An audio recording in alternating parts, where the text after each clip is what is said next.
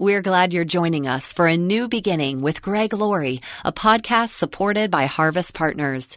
Get more encouraging audio content when you subscribe to Pastor Greg's Daily Devos.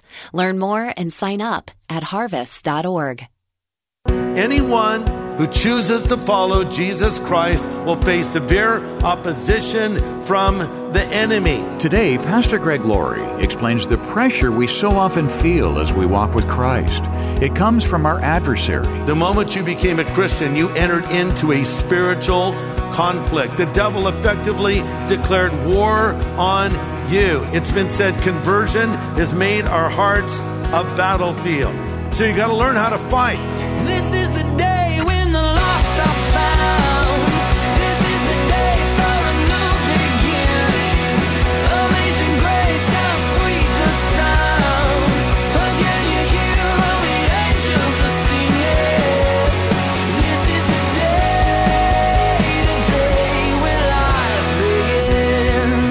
old evangelist Billy Sunday said temptation is the devil looking through the keyhole. Yielding is opening the door and inviting him in. How many of us have our fingerprints on the doorknob and wonder why we fell to the devil's lures? Today on A New Beginning, Pastor Greg Laurie brings us good insight on the spiritual environment we're living in. It's a look at the spiritual battle being waged all around us, whether we realize it or not, and how we're all combatants in the fight.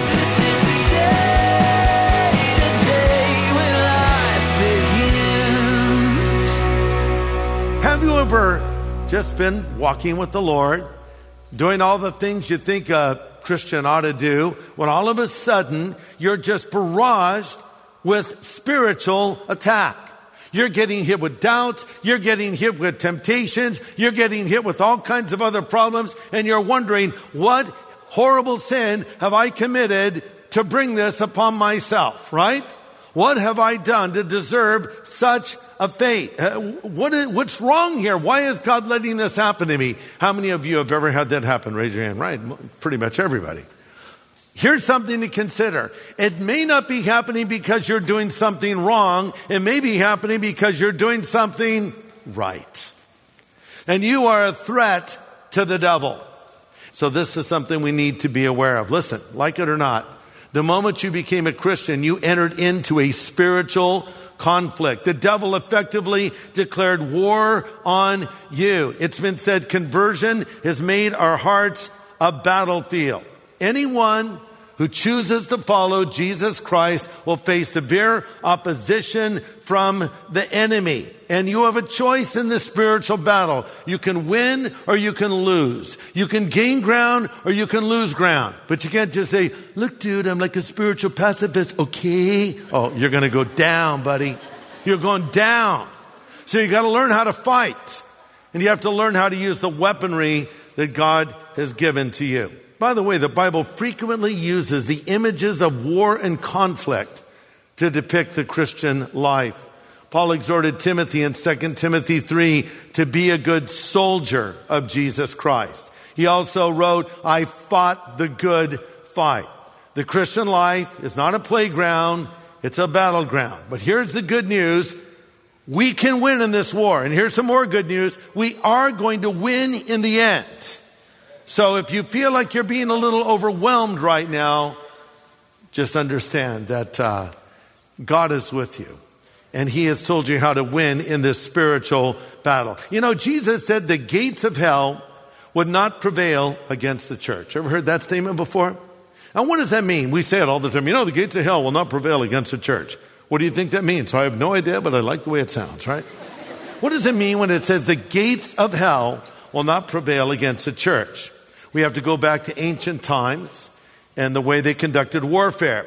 And we know that a common military tactic used by armies in that day was to break down the gate of the enemy's fortress with a battering ram, right? You've seen it in a lot of movies. So the battering ram, sometimes it's on fire. It hits the wooden gate and the gate catches on fire and the soldiers rush in and, and defeat the occupants of the fortress. So the idea is the gates will not prevail against the battering ram. So the idea here is as we are moving forward as Christians, as we are gaining ground, not just holding ground and hopefully not losing ground, as we're advancing into enemy territory, if you will, with the message of the gospel, we are going to ultimately win the battle. The gates of hell will not prevail against us or be able to stop us. So, here we are now looking at what this battle is going to look like for us. It's important we understand it because to be forewarned is to be forearmed.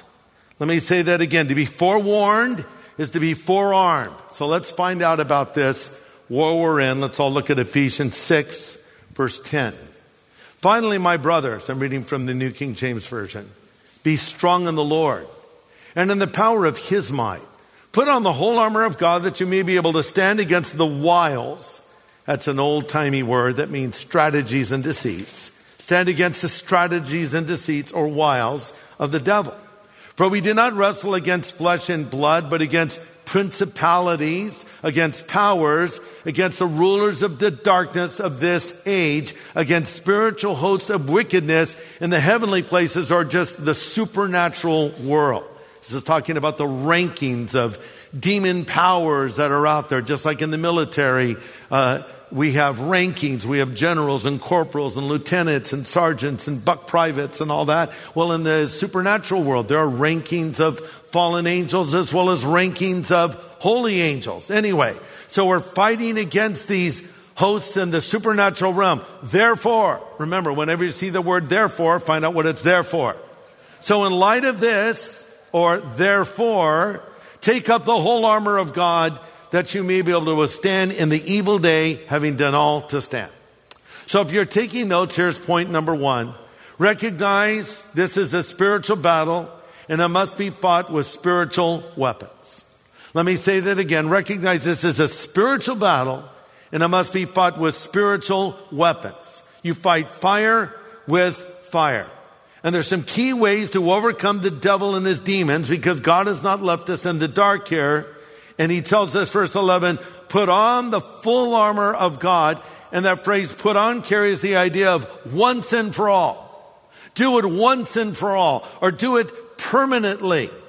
The full armor of God is not to be put on and taken off. You need to keep it on because we're going to be in the battle till the final day. The spiritual battle ends when we get to heaven, not before. So we keep the armor of God on. And why? Number two, because Satan is a super being and he's more than I can ever handle. Satan is a super being. He's a powerful fallen angel. I'm no match for him, nor are you. Verse 11, that you may be able to stand against the wiles of the devil. See, my objective is to stay as far away from the devil as I possibly can. Not to skate as close to what he's offering as I possibly can. The Bible tells a story in the book of Acts about some guys called the sons of Sceva who are identified as exorcists. And they were trying to cast a demon out. By the way, the Bible never validates exorcists. It validates casting demons out of people, but there's no real biblical office of being an exorcist. And so if someone says, I'm an exorcist, my gift is casting demons out. Sorry, I don't find that in the Bible. I do find demons being cast out, but not a person with a specific gifting of exorcist. These guys were called an exorcist, or exorcists rather. And uh, so they tried to cast a demon out. And they said to this demon possessed guy, Come out of this person in the name of Jesus, whom Paul preaches. Because they'd seen Paul do it, so they thought they could do it like it's some magic formula.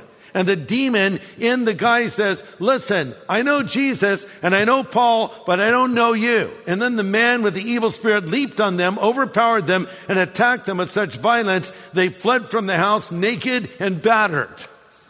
That's what happens when you try to take the devil on in your own strength. So don't go there.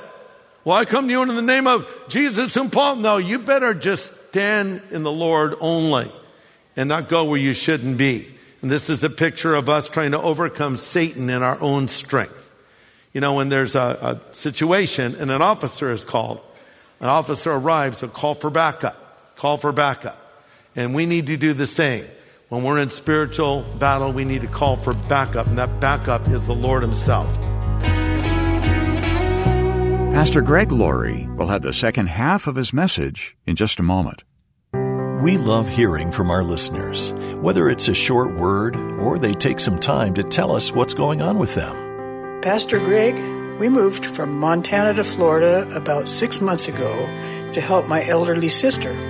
Although I'm also older with some health problems, I'm anxious to be involved in ministry. After we moved, it was hard to find a good church. Your teachings and ministry have helped me. In fact, I read your book, Johnny Cash, The Redemption of an American Icon, and I was so surprised how many of my friends were interested in the singing artist you mentioned in the book, especially the Beatles. One friend asked if she could borrow the book for her nephew, who loves all those singers, and I gave it freely. Thank you for all you do at Harvest Ministries. If you appreciate the way the Lord is using Harvest Ministries to reach unexpected people in unexpected places with an unexpected message, would you let Pastor Greg know? Just drop him an email, greg at harvest.org. Again, that's greg at harvest.org. Well, we're just getting started in our series of most requested messages of the year. And today, Pastor Greg is giving us some powerful principles for spiritual battle. Let's continue. Number three, to win in the spiritual battle, I must stand in God's strength, not my own. To win in the spiritual battle, I must stand in God's strength, not my own. Verse 10 Finally, my brothers, be strong in the Lord and in the power of his might. Or literally, strengthen yourself in the Lord. See, what the devil wants to do is get you as far from God as he possibly can. Sort of like our phones.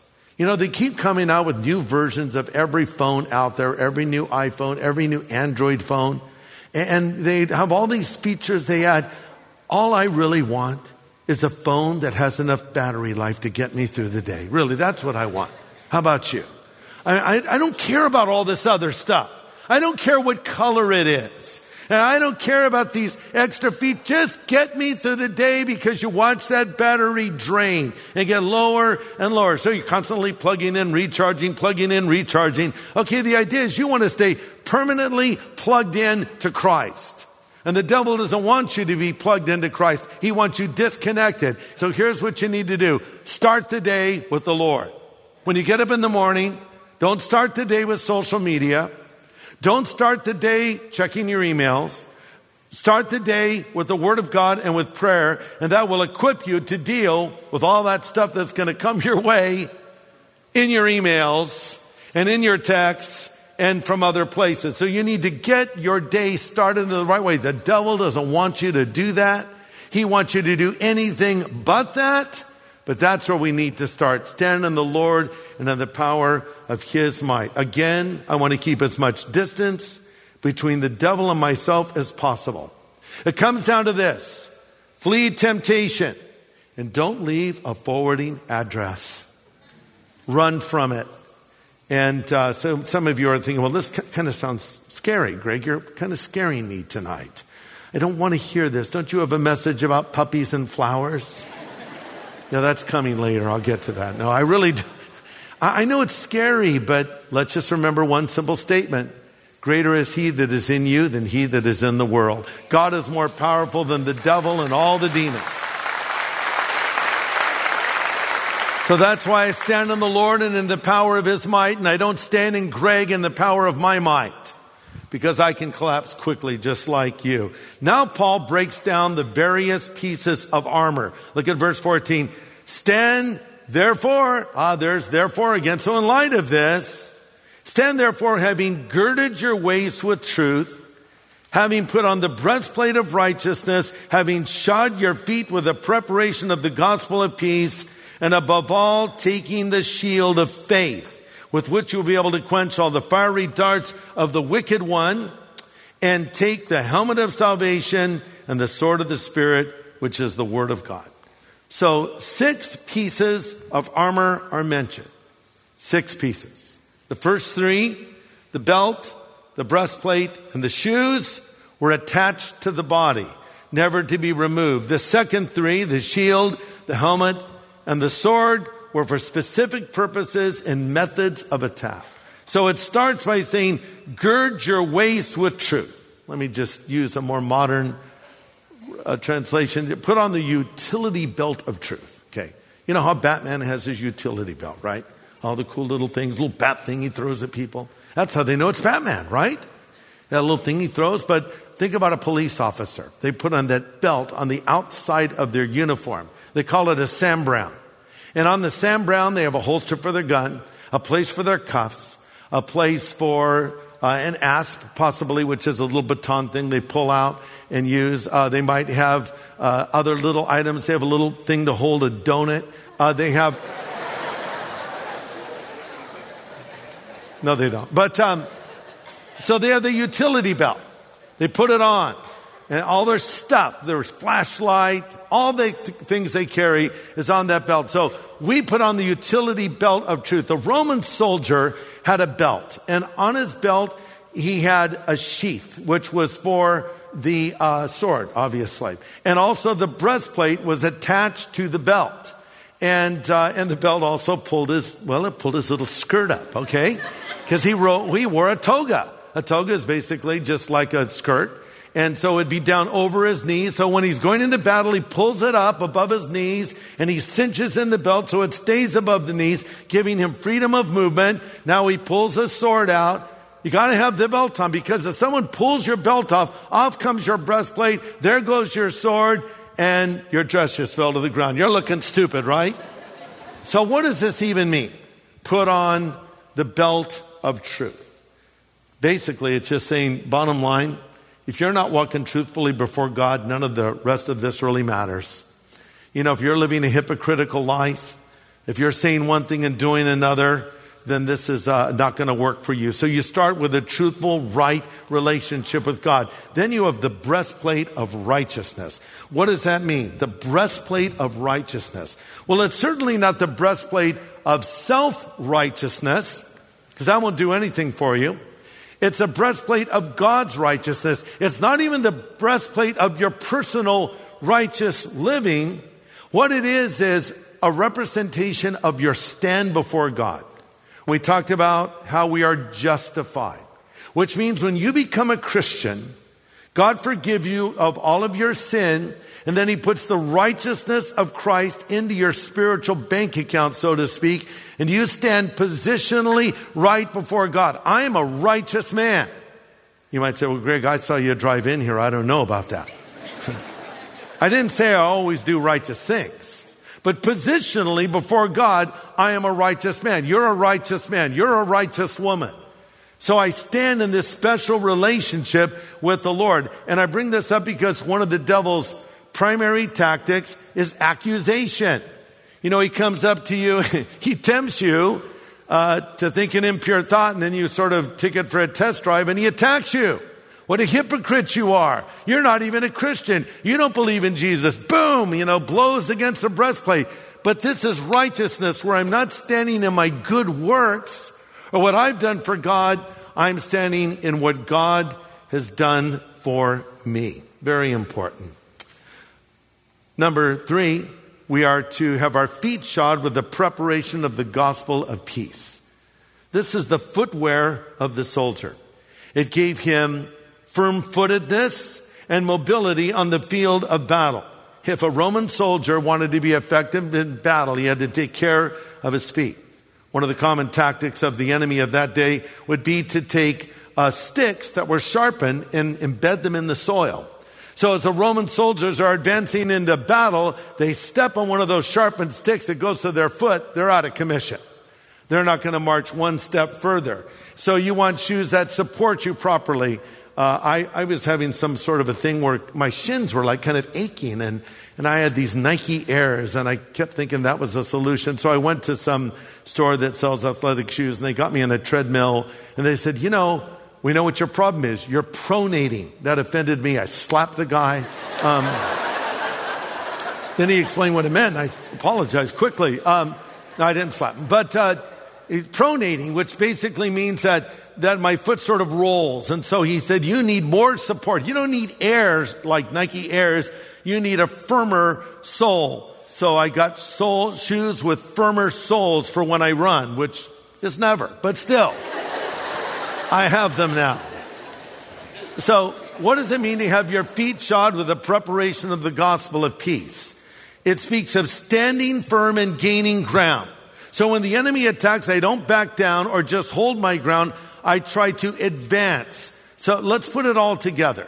The belt of truth speaks of purity. The breastplate of righteousness speaks of integrity. Putting on your gospel shoes or you're having your feet shod with the preparation of the gospel of peace speaks of mobility. And how do I gain ground? Very simple answer by proclaiming the gospel. That's how we advance in the spiritual battle. Romans 10 14 says, How can they call in him unless they believe in him? How can they believe in him unless they've heard about him? And how can they hear about him unless someone tells them? And how will anyone go and tell them unless they're sent? And that is why the scripture said, How beautiful are the feet of messengers who bring good news. So look at your feet for a moment. Look at them. Those feet can be beautiful feet, right? If you let those feet carry you forward with the message of the gospel.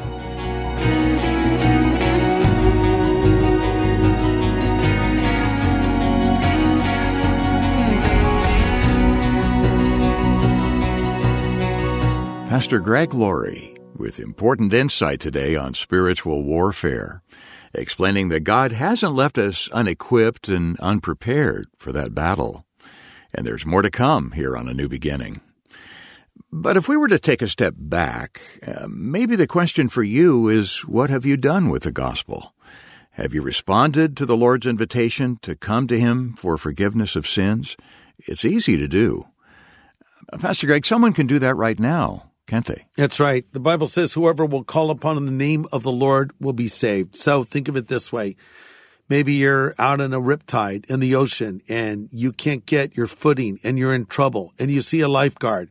Call out for help and the lifeguard will rescue you. The same is true spiritually. You're drowning in your sin. You need help. Jesus will save you. He will rescue you, but you must call out to him. And you know how you do that? You do it in prayer. So let me just lead you in a simple prayer and you can pray this prayer after me. You can pray it out loud if you like. And this is where you are calling out to Jesus to save you. Just pray this. Lord Jesus, I know I'm a sinner and I know you are the Savior who died on the cross for my sin and rose again from the dead.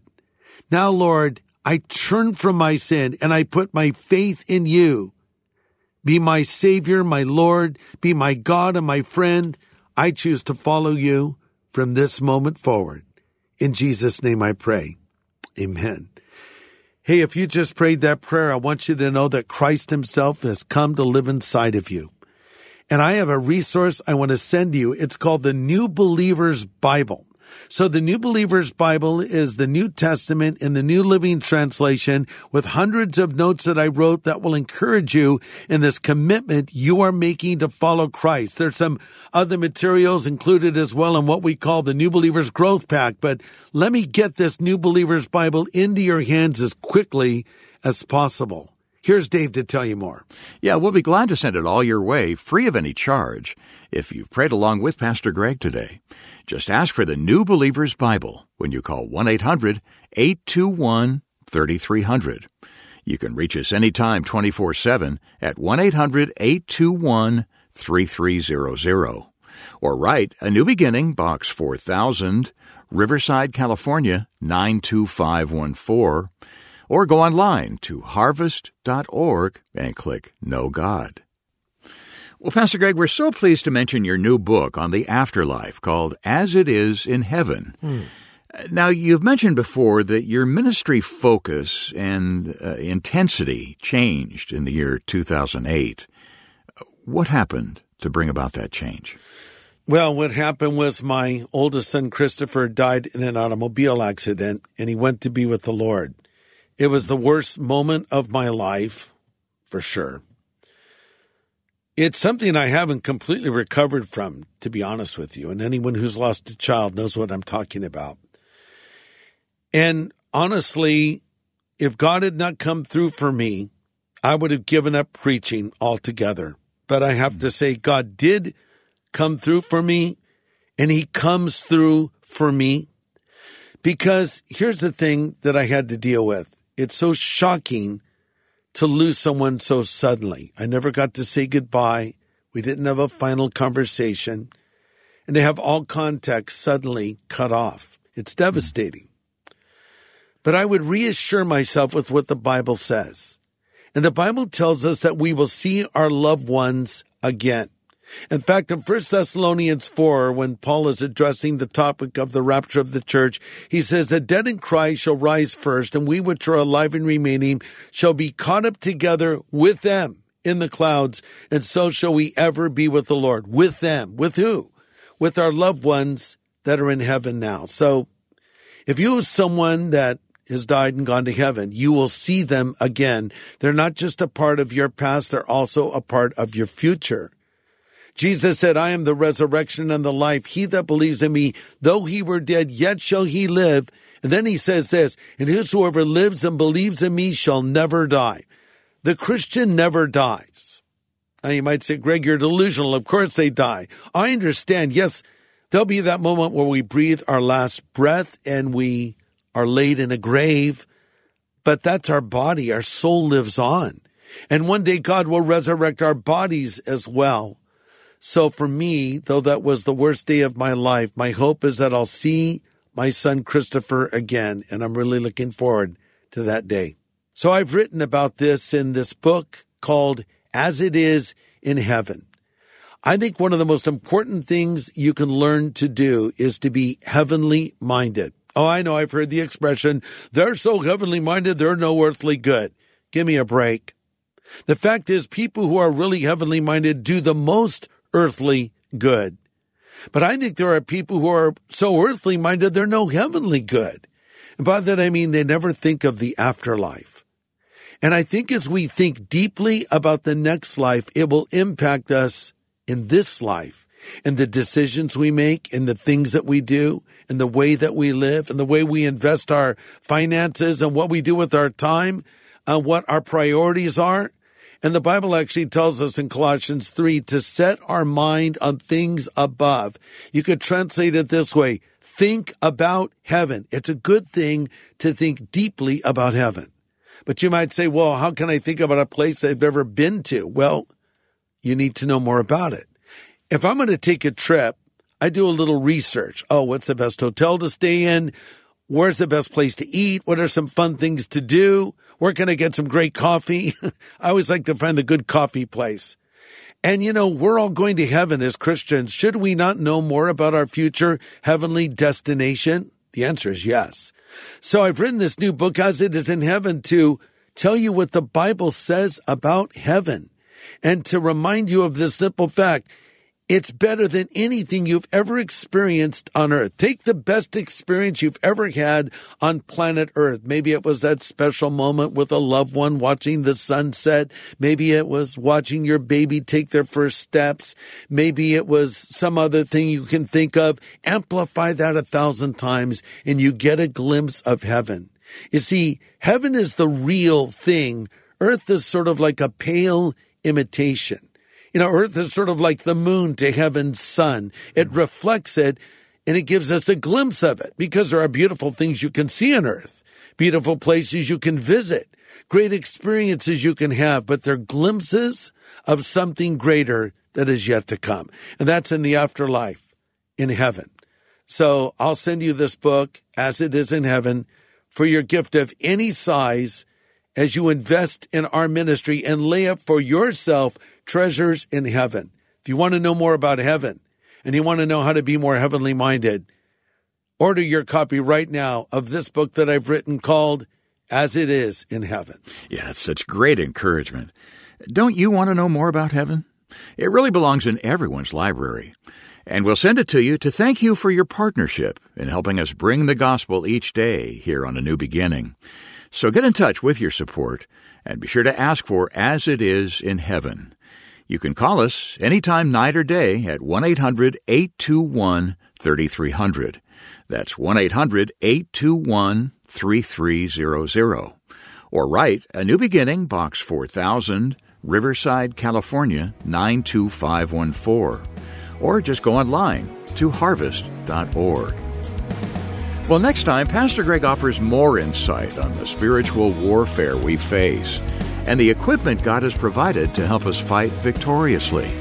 Join us here on A New Beginning with pastor and Bible teacher Greg Laurie. This is the day, the day when life begins. A New Beginning is a podcast made possible by Harvest Partners, helping people everywhere know God.